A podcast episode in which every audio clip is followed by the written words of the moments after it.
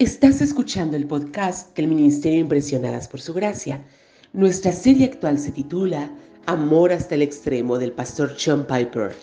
Un estudio para centrarnos intensamente en los mayores acontecimientos de la historia humana, los hechos de nuestro Salvador Jesucristo.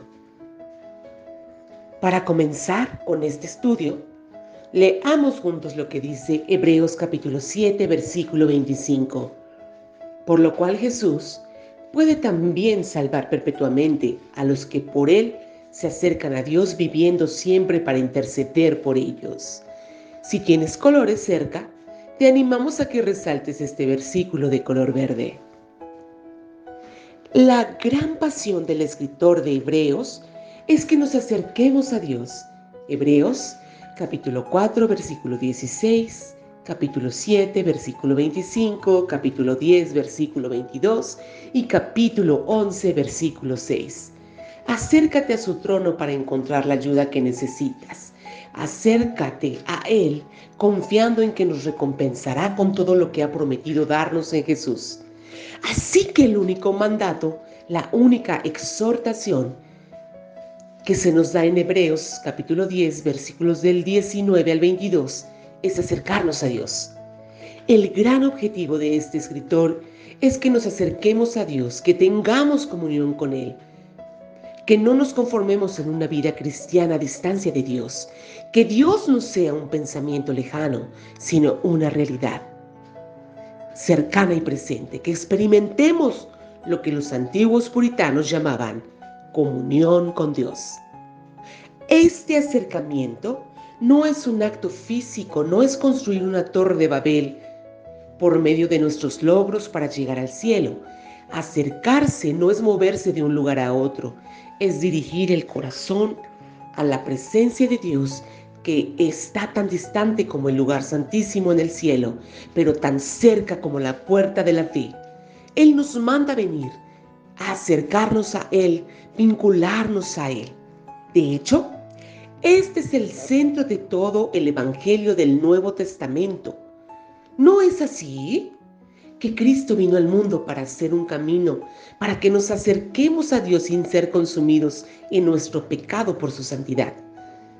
Porque también Cristo padeció una sola vez por los pecados, el justo por los injustos, para llevarnos a Dios. Primera de Pedro, capítulo 3, versículo 18.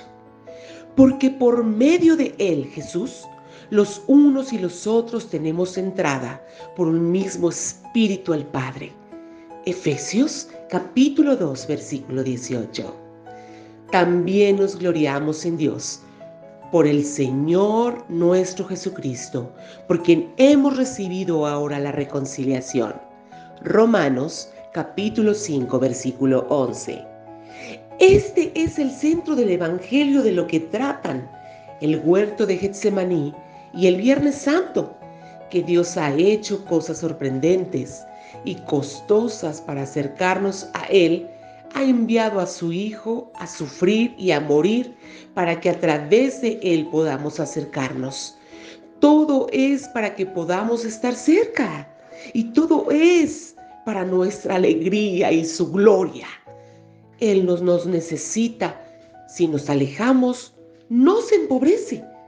No nos necesita para ser feliz en la comunión de la Trinidad, pero engrandece su misericordia, dándonos libre acceso por medio de su Hijo, a pesar de nuestro pecado, a la única realidad que puede satisfacernos completamente y para siempre, es decir, a Él mismo. Me mostrarás la senda de la vida.